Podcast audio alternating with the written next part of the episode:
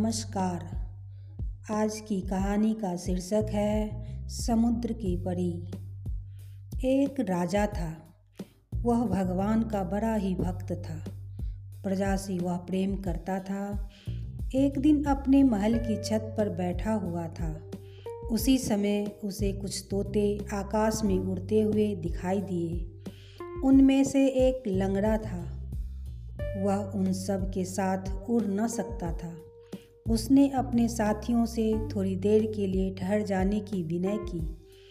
उसने उन्हें भगवान की कसम भी रखाई, पर वे न ठहरे। अंत में उसने उन्हें समुद्र की परी की कसम रखाई। अब की बार वे ठहर गए। लंगड़ा तोता उनके साथ हो गया। जब तोते चले गए, तब राजा अपने मन में सोचने लगा, ईश्वर सबसे बड़ा है। उसी ने सारे संसार को बनाया है। उसकी शपथ रखाने पर तो तोते ठहरे नहीं, परंतु समुद्र की परी की कसम रखाने से वे ठहर गए। ज़रूर समुद्र की परी ईश्वर से बड़ी होगी।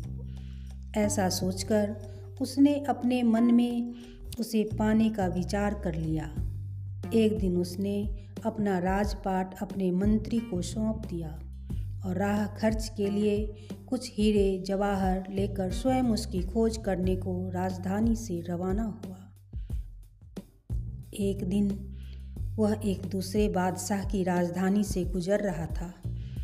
वहाँ उसने देखा कि एक मनुष्य को फांसी दी जा रही है। पूछने पर मालूम हुआ कि वह मनुष्य जिसे फांसी दी जा रही है, वह एक चोर है। राजा को उस पर दया आ गई। उसने फांसी देने वालों को कुछ हीरे देकर उसकी जान बचाने के लिए कहा। वे उसकी बात मान गए। वह मनुष्य छोड़ दिया गया। उसका नाम दिलावर था। छोड़ दिए जाने पर वह राजा के पास आया और बोला, महाराज, आपने मेरी जान बचाई है।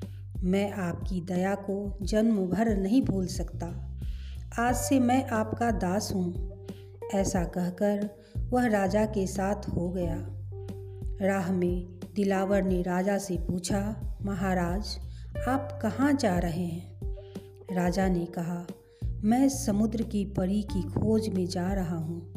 दिलावर बोला, आप राजा हैं, आप यहीं ठहरें। यदि आपकी आज्ञा हो तो मैं उसकी खोज कर लाऊं। ऐसा कहकर वह राज, राजा से राह खर्च के लिए कुछ हीरे लेकर वहाँ से चला गया। रास्ते में उसने एक उड़न खटोला खरीदा। उसमें बैठकर वह आकाश की राह से जाने लगा।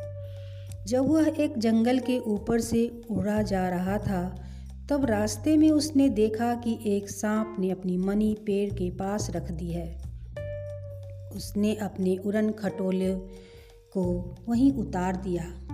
सांप को मारकर उसने वह मनी उठा ली और फिर खटोले पर सवार होकर आगे बढ़ गया। उस मनी में एक विशेषता थी। उसकी सहायता से मनुष्य जब चाहे अपना रूप बदल सकता था। उड़ते उड़ते दिलावर समुद्र के किनारे पहुँचा। वहाँ उसने एक मछली का रूप धारण कर लिया। मछली बनकर वह समुद्र की परी के यहाँ गया। वह हीरों के एक सिंहासन पर बैठी थी। परियाँ नाच रह, नाच रही थी। दिलावर ने वहाँ पहुंचकर उस मनी की सहायता से उसे भी मछली बना दिया। इसके बाद वह उसे लेकर समुद्र के किनारे आ गया। बाहर आते ही उसने अपना पुराना रूप धारण कर लिया।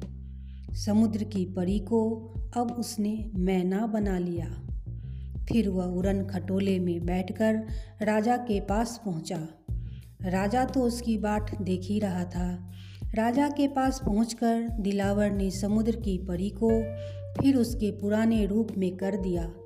उसे देखकर राजा बड़ा ही खुश हुआ। दिलावर को उसने अपना मंत्री बना लिया। कुछ समय बाद राजा का विवाह समुद्र की परी के साथ हो गया। वे दोनों सुख से रहने लगे। श्रोताओं, दुख में सहायता करने वाले को सुख में भूल नहीं जाना चाहिए। धन्यवाद।